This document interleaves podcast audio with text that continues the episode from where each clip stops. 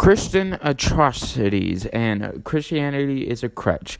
This is a new episode of Answering Atheist Objections. Welcome to Common Sense Christianity. I will briefly introduce myself for any new listeners. I am Ethan Foster, the host of this show. And if you haven't already, subscribe, give this podcast a five star uh, review, and email us at common sense christianity podcast at gmail.com and if you want to speak to me personally my number is 850-445-2959 and what with that said we'll begin. So what about the atrocities that christians have committed in the past so, such as uh, uh, the, what are they called? The Crusades. Man, I, this podcast has already started pretty bad. Um, the Crusades or thing, things like that. A lot of people have used the name of God or used the Bible to justify evil things. This is an undeniable accusation, but does it really have anything to do with the proof of or the truth of Christianity? Now, this is a problem with uh, the atheist objection. They always say that uh, Christians have done a lot of evil things. And I listen to Richard Dawkins um, say, use this accusation, and he says like Hitler was a Roman Catholic, which of course isn't true. He w- he was raised Roman Catholic, but he later left his faith. And even if he was a Christian, his um, views did not represent Christianity at all. Especially since we know that Jesus is a Jew. Um, by using again logic, but also just reading the accounts that are that describe his life. But again, that's besides the point. And a, a lot of times Christians uh, often use the same thing. Well, what about the evil things that atheists do? And they always say this. They might happen to be atheists, if I'm using the words of Richard Dawkins, but they might happen to be atheists, but they are not motivated by atheism which is true because atheism is just a lack of belief uh, of God existing or not believing in God. Uh, maybe just doubting his existence would be the best uh, term to use, although that can be described as agnostic too. But uh, they do have a point. Atheists uh, have a lot of different beliefs on certain subjects, but they'll often say that Christianity or religion itself has a very distinct set of views that you have to agree on if you're going to be that particular religion. So, like Christianity, you have to believe that Jesus was God. You believe in the Trinity, so and so on and so forth. So, uh, the, they'll say that's a major difference, which it is. It is. I'll, I'll grant them that. But then again, we would have to also state if there, if atheism is true, then there's no actual objective morality, but that it's only um, it's only a difference in opinion. That there's actually no good or evil, but only that uh, there are actions that people do, and you can disagree with them, but that doesn't actually make them wrong. Unless society decides what morality is, which then that would also justify many atrocities that have happened in the past.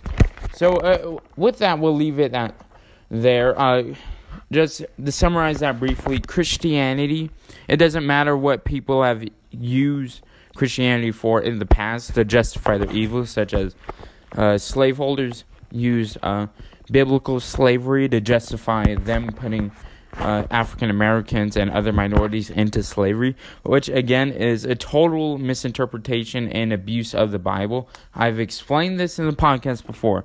Every Jubilee, you were to set your slaves free on the seventh year. And slavery was used to pay off debt. It was basically servitude back in the biblical days, and by no means justified uh, the slavery that happened in the Americas. So Christianity is a crutch.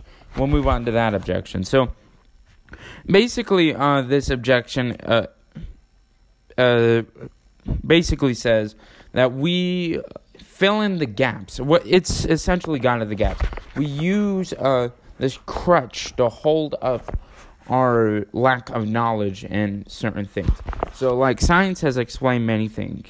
Like we'll take geography for example. Well, geology, I should say. So uh, you can look at the mountains and you can see how uh, the tectonic plate movements rose the mountains and creates earthquakes.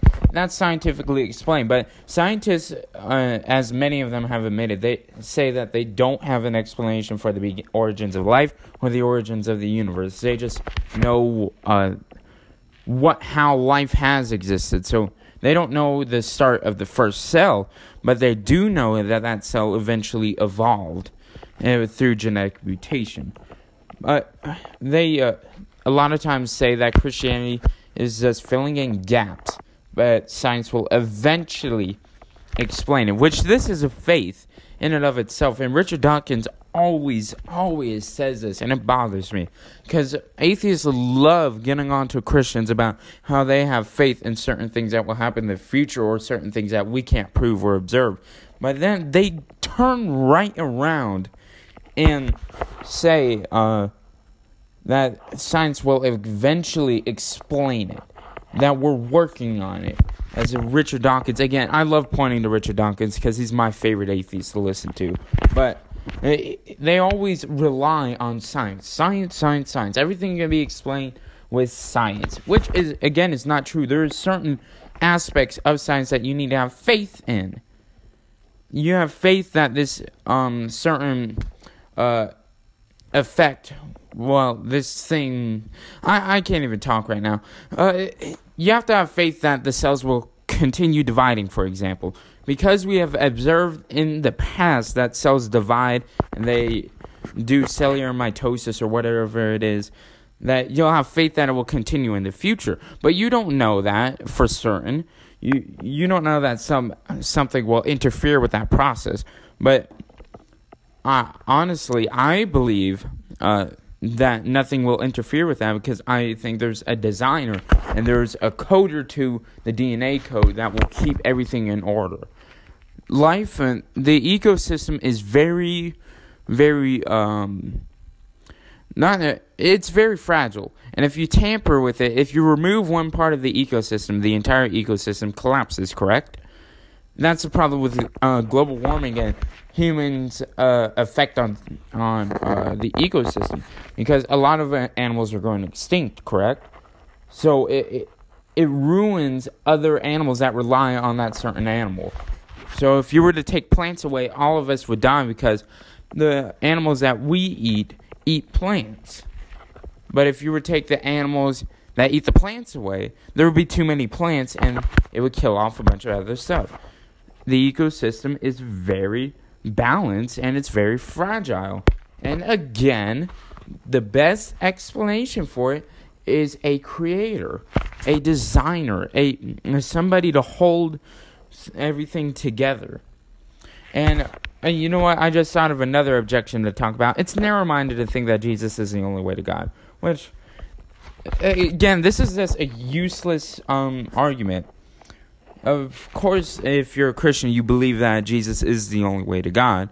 Such a claim is either totally true or, or totally false.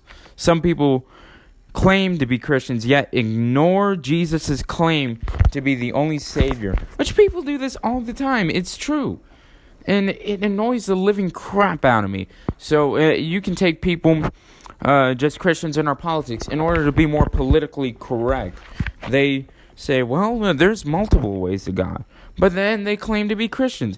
What is the. Or uh, Mormons believe this too. There are multiple ways to get to heaven. Now, you have to be a Mormon to get to uh, what's it, the celestial kingdom or whatever. But that's a whole different subject. But they believe this. Then what was the point of Christ um dying for our sins? There's no point of him dying when we could have just got to heaven by ourselves. But it's not narrow-minded to think if um, Christianity is true and Jesus is the Son of God, then whatever he says is true. It doesn't matter what you think about it. It just matters about the truth of it. It could be very narrow minded, but if it's true, it doesn't matter, and it's just you objecting uh, on feelings. And with that, we'll close it. Thank you guys for listening to Common Sense Christianity. Make sure you share the podcast, give us a five star review, and contact me with any of your questions. And until next time, this is Common Sense Christianity with Ethan Foster. You just listened to an episode of Common Sense Christianity. I'm your host, Ethan Foster, as always, and we love doing this for you guys. Please share the podcast with your friends and family if you like it, and frankly, even if you don't, uh, subscribe to the podcast and give us a five star review so that more people can hear the Word of God. And until next time, God bless you.